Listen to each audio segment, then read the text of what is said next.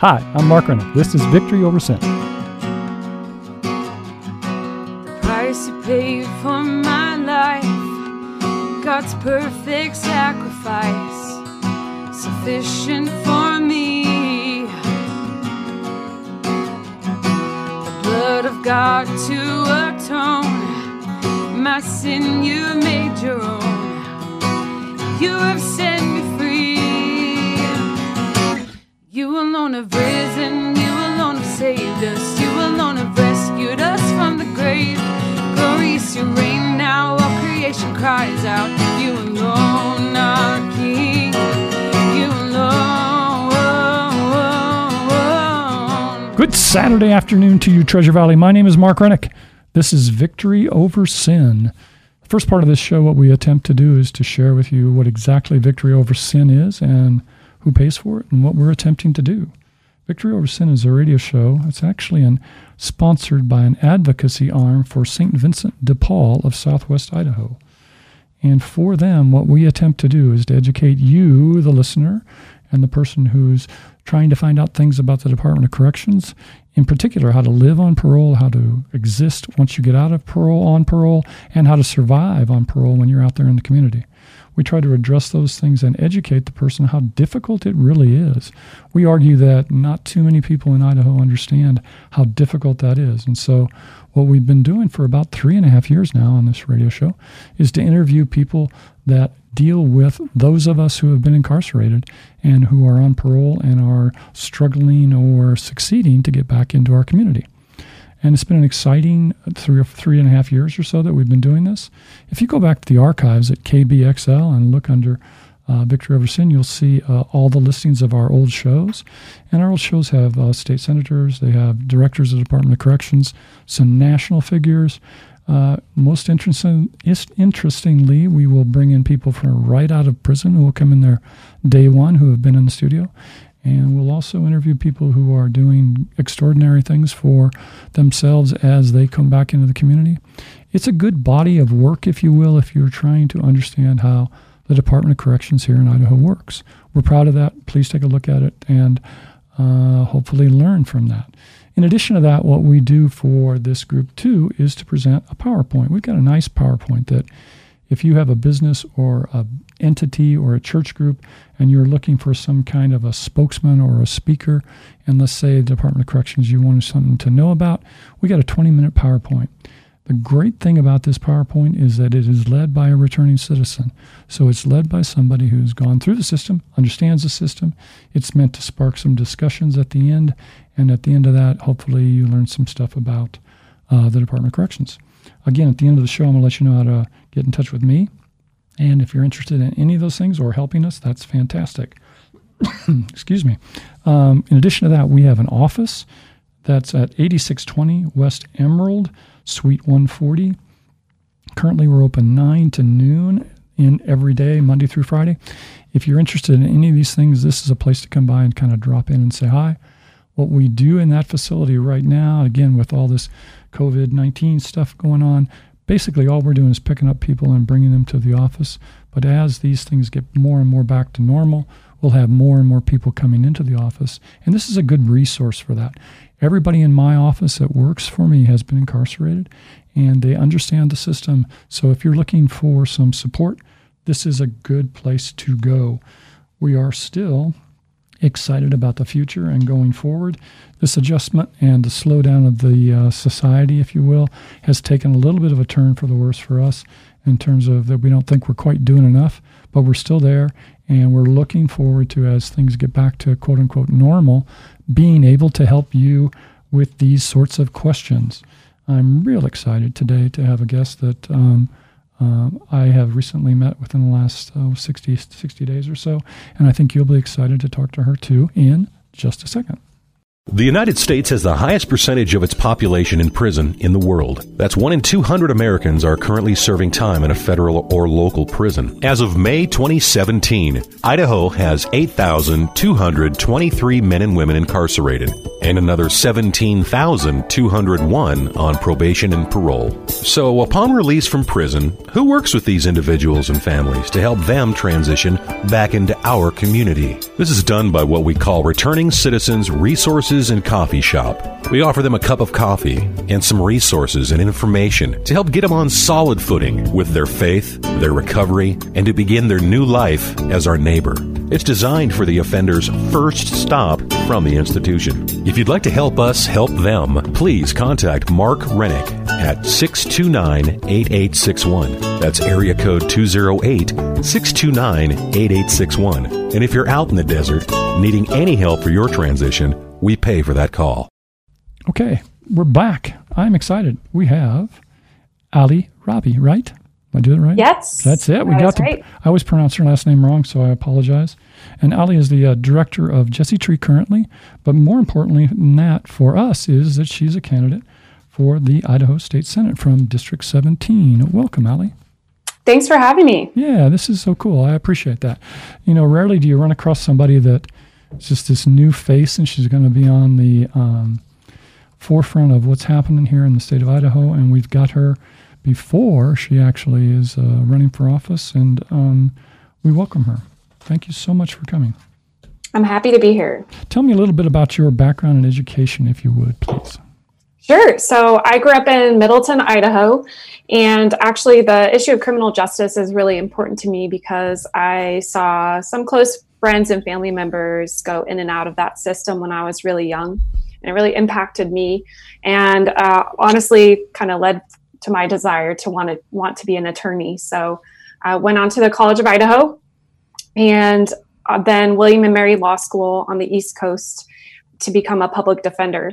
Mhm. I Why did you go uh, to the, Why did you go to the East yeah. Coast to go to the to go to school? Was that You know, I wanted a different experience. Uh, William and Mary is a really excellent school in Tier One Mhm. law school, and wanted a great education. Wanted a different experience, and they also had an excellent public interest program, uh, particularly focused on public defense and uh, service. good? Yeah. You've already won my heart because you do that. That's fantastic. You ended up in San Francisco, though. Tell me a little bit about that. Yeah. So I worked on uh, issues around ho- housing policy and homelessness in San Francisco. My client was the city of San Francisco, and I administered and supported an application for a $53 million grant every single year in San Francisco, working with 16 different providers and 50 or so different projects.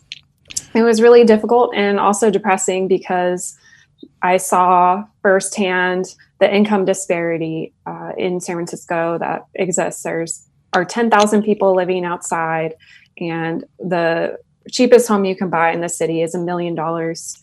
Uh, and we kept dumping money into the problem of homelessness and trying to address it. But meanwhile, we had more and more people becoming homeless every week and month, and uh, just couldn't get ahead of it. It was almost almost felt like it was too late.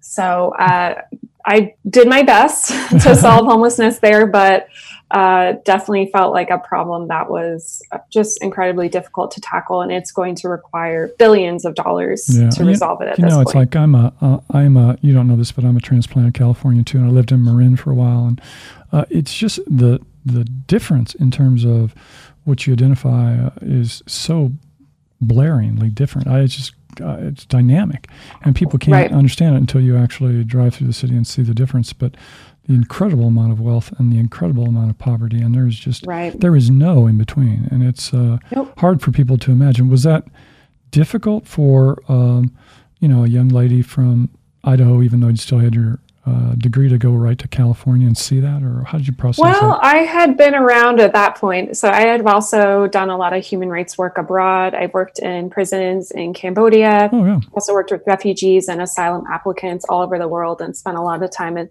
immigrant detention centers. So uh, I've, I've uh, learned and seen a lot of horrible things. So I was ready uh, for it, but uh, definitely still really affected me and was was really hard to see and be a part of every day. Yep. And so you come back to Jesse Tree. How long ago was Yes. that? That hasn't been that long, has it? I, I have been at Jesse Tree for one year now. I had been wanting to come back to Idaho, honestly, for a really long time, uh, particularly just seeing the state of our federal government and politics and divisiveness in this country. Wanted to move back home to make a difference in my home state and just be closer to friends and family and buy a house and get a dog and settle down, all of those things. Um, but I also wanted to work on an issue that was really important to me. And so I was just kind of waiting to for the right opportunity to spring up, which uh, Jesse Tree needed new leadership uh, to prevent homelessness and eviction from happening to people and to our community. And I was recruited by a few folks for that position and took it on last year and have just been running ever since. It seems uh, so far it's really been a blessed life. You speak three languages too, right? I speak Spanish and Khmer Cambodian. I I spent a couple yeah. years in Cambodia. My Cambodian is very, very rusty though. Fantastic. Yeah, I was impressed with that too. Okay, so now let's get to where we are now, and um, somehow you decide that you want to uh, run for office. How did that process take place? At least in your in your head, or how did how did that you come to that decision? I've wanted to be involved in politics since I was really young. Um, I wanted to be the president when I was five years old. I just got really frustrated with politics. And I think a lot of politicians go into those positions for the power and the fame and the money. And I think more people need to go in, into it who are service minder, minded and willing to sacrifice and fight for people that can't speak up for themselves necessarily. I um, so that's something I've wanted to do since I was really young. Good. Well, that's good. I that's fantastic. It's nice to know that young people like yourself are doing that. Uh, we get old and calloused like I do, and so it's refreshing to see that. Congratulations. The, the, Thanks. The relationship with Maryanne Jordan is uh, an interesting one that I don't understand, at least on the surface. Suddenly, she's decided she doesn't want to run, and you're almost like the heir apparent with her. How did how does that take place? Sure. So I actually met Maryanne Jordan through my work at Jesse Tree. I spoke on a panel for Jimmy Hallyburton's city council campaign Mhm. with her and talked to her and we grabbed coffee and talked about homelessness in our community and my efforts. And uh, she called me up one day and said, asked me to go for coffee. And I didn't know necessarily what we were going to talk about, but uh, she told me she was going to retire and that she wanted me to run for her seat. And you know, my first question was, "Why me? Why me, Maryanne?" Um, but she just really believes in me and thinks that we need a generational change in the legislature, as well as someone from my background and perspective from from the nonprofit sector.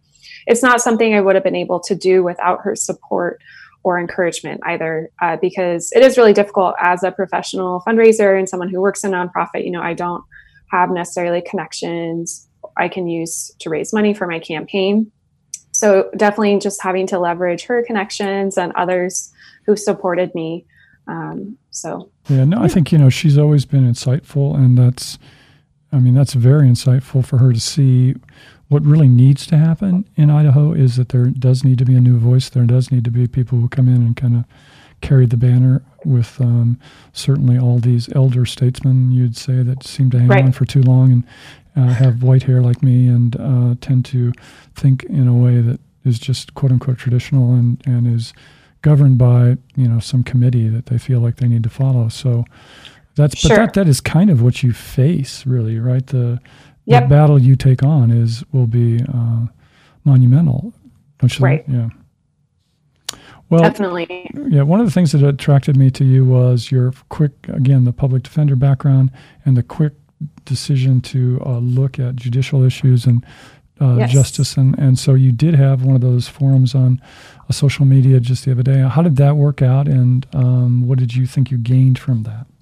Yeah, so I'm still kind of in the learning phase, just phone banking with constituents and learning what's important to them. And I've heard over and over again that criminal justice reform is really important to District 17 residents, and a lot of people are negatively impacted by the system.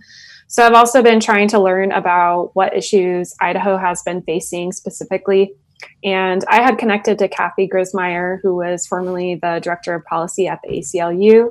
Um, I worked with her a bit on her fair chance employment a bill, Cherie Buckner-Webb's bill, and uh, had also connected to Shakira Sanders, who teaches at University of Idaho Law School. Mhm. And so I had one-on-one meetings with both of them just to learn from them about what is possible in uh, to seek out criminal justice reform and make that happen uh, in the 2021 session and suggested that we do a little town hall panel together so we did that last night and it was it was really awesome i learned so much and i think everyone who was there learned a lot as well You know, I think one of the things that you're going to find is um, people come into my office and you will find, and I'm not sure, tell me if this happened last night, everyone will have one specific sort of issue. My husband, my son, my son, this is Right. what's happening. And it's, and it, it's valid. It needs to be addressed, but it is just one symptom of a massive problem within the Department of Corrections that really needs to be addressed. And I'm wondering if that's the flavor that you got last night, or can you see that it's a scope that needs to be addressed on a broader scale? Does that make sense? we got pretty broad scale with that uh, with it in terms of you know policies that we might actually be able to tackle and really sensible policies that are taking small steps in the right direction so yeah i felt really encouraged by that I know. I, th- I know that as because I too have used Kathy as an ally. As we last couple years, we've been trying to get returning citizens involved in making telling their stories, quote unquote. Because I I think telling your story to an elected official is a way to impact certainly the way they think.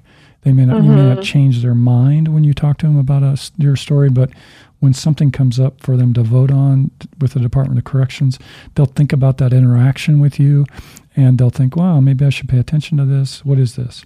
And so I th- that I've Sure. always been a strong believer in that, and I, th- I think I had that as an instinct, but Kathy certainly reinforced that for me, and I know that the more people we, the more we get involved with this, um, the more I say to legislators when I see them, I said, you know, the way we did this Medicaid enhancement thing, where you just had a off session where we had like four hearings, and you everybody got kind of came in and got to vent about the seventy-eight thousand people who weren't not involved in Medicaid, and they took testimony. It's almost that's what we need to do with the same thing with the Department of Corrections to let everybody just come in and kind of tell their story to some committee so that they can process this and see the scope of the issue.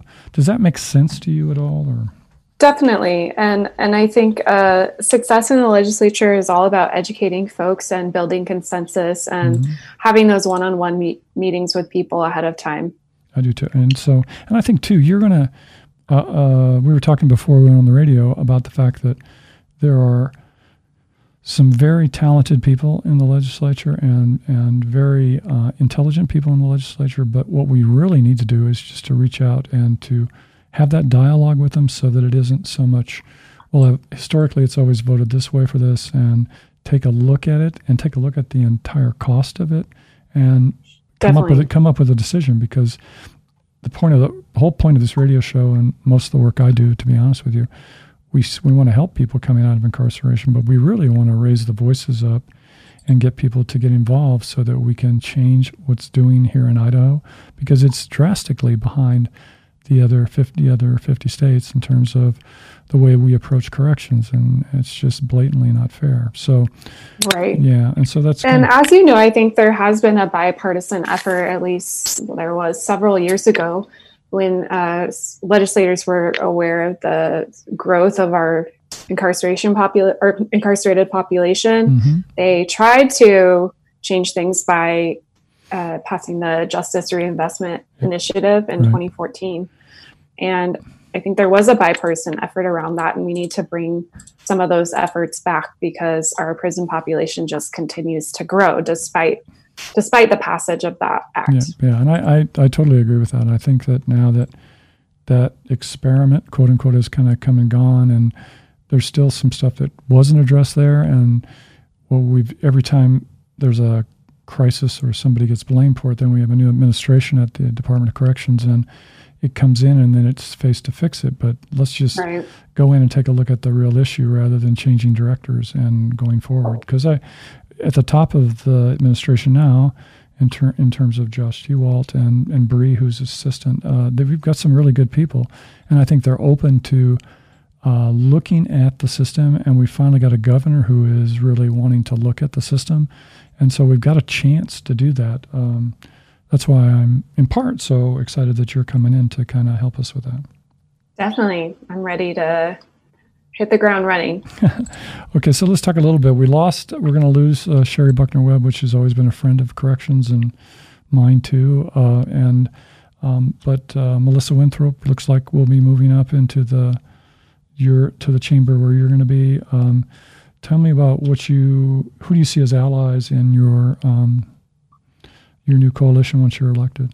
Sure. I'm still meeting everyone, but I definitely want to work with Melissa. And I've got some friends over on the House side as well, Lori Necochea, Ilana Rubel, and still meeting folks from the Republican side. Honestly, I haven't met everyone yet, but definitely wanting to.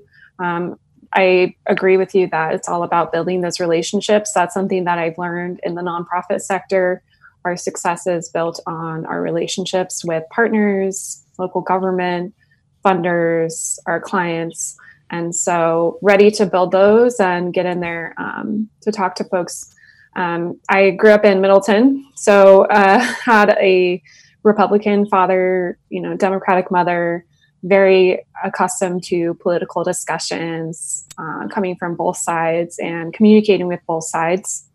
And then had a really diverse experience working all over the world. And so I feel like I have a really um, strong ability to communicate cross culturally, which mm-hmm. that's what it's really about. Everyone in the legislature is coming from a different culture, background, and perspective.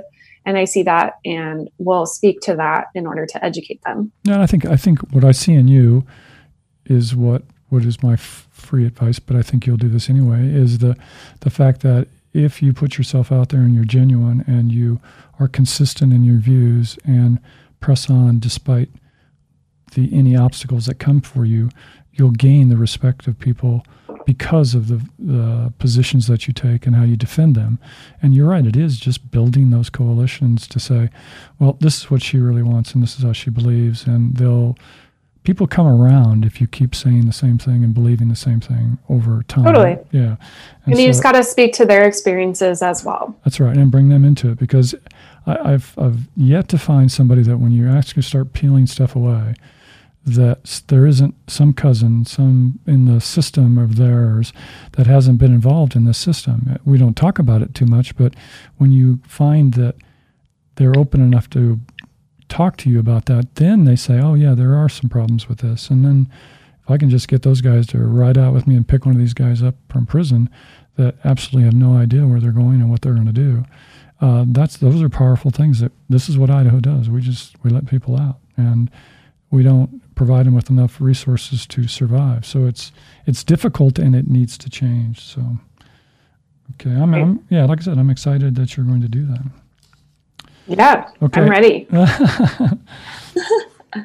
you think that um, we talked a little bit too before we went on about people who are targeted in a, a strength of a belief that they'll follow the belief more than they'll follow the consensus to make things right. Can you address right. that a little bit for me, if you wouldn't mind?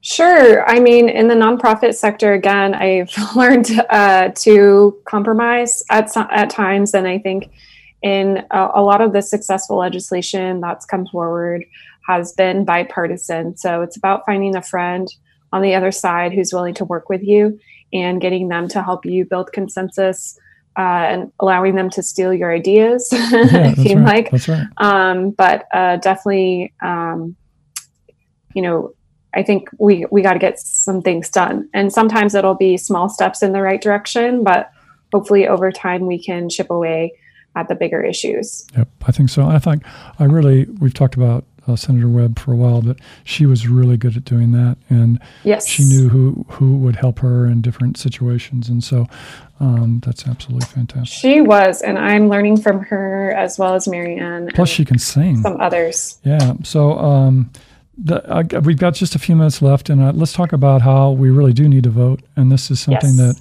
as much as possible, uh, people who complain, I will say, not a lot of the people, some of the people I know that are on still on paper can't vote, but the people who can vote, if you if it's possible for you to vote, you really do need to do that. So address how you can still do that.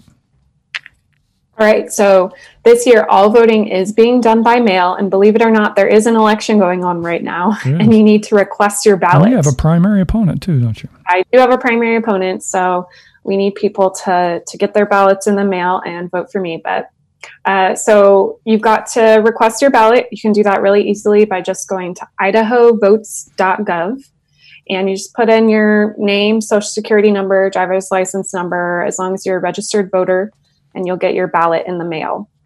Otherwise, you can submit a ballot request form by mail, but either way, you do need to request your ballot, and you need to do that before May 19th.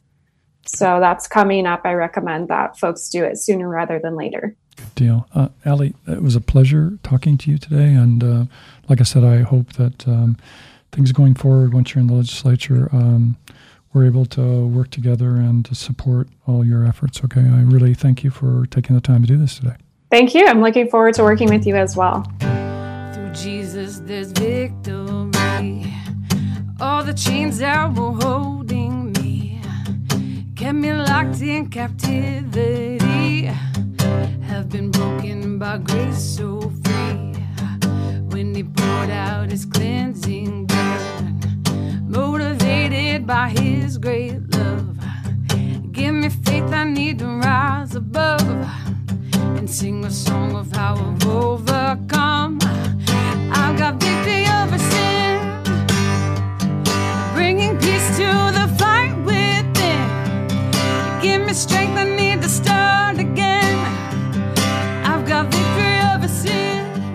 Okay, I want to thank um, Ali for coming on today. If you need more information about her candidacy, what, who she is or what she is, you can talk to me and I'll be happy to forward it to you. Uh, you can reach me. I'm easy to reach. www.systemicchangeofid.com. You can reach me at Systemic Change of Idaho. It's all spelled out there at gmail.com. We're actually on Facebook at Systemic Change of ID. We're on Instagram at Systemic Change of ID. Man, you can even call us on the phone if you want to. Area code 208 477 1006. We look forward to talking to you next Saturday afternoon on Victory Over Sin.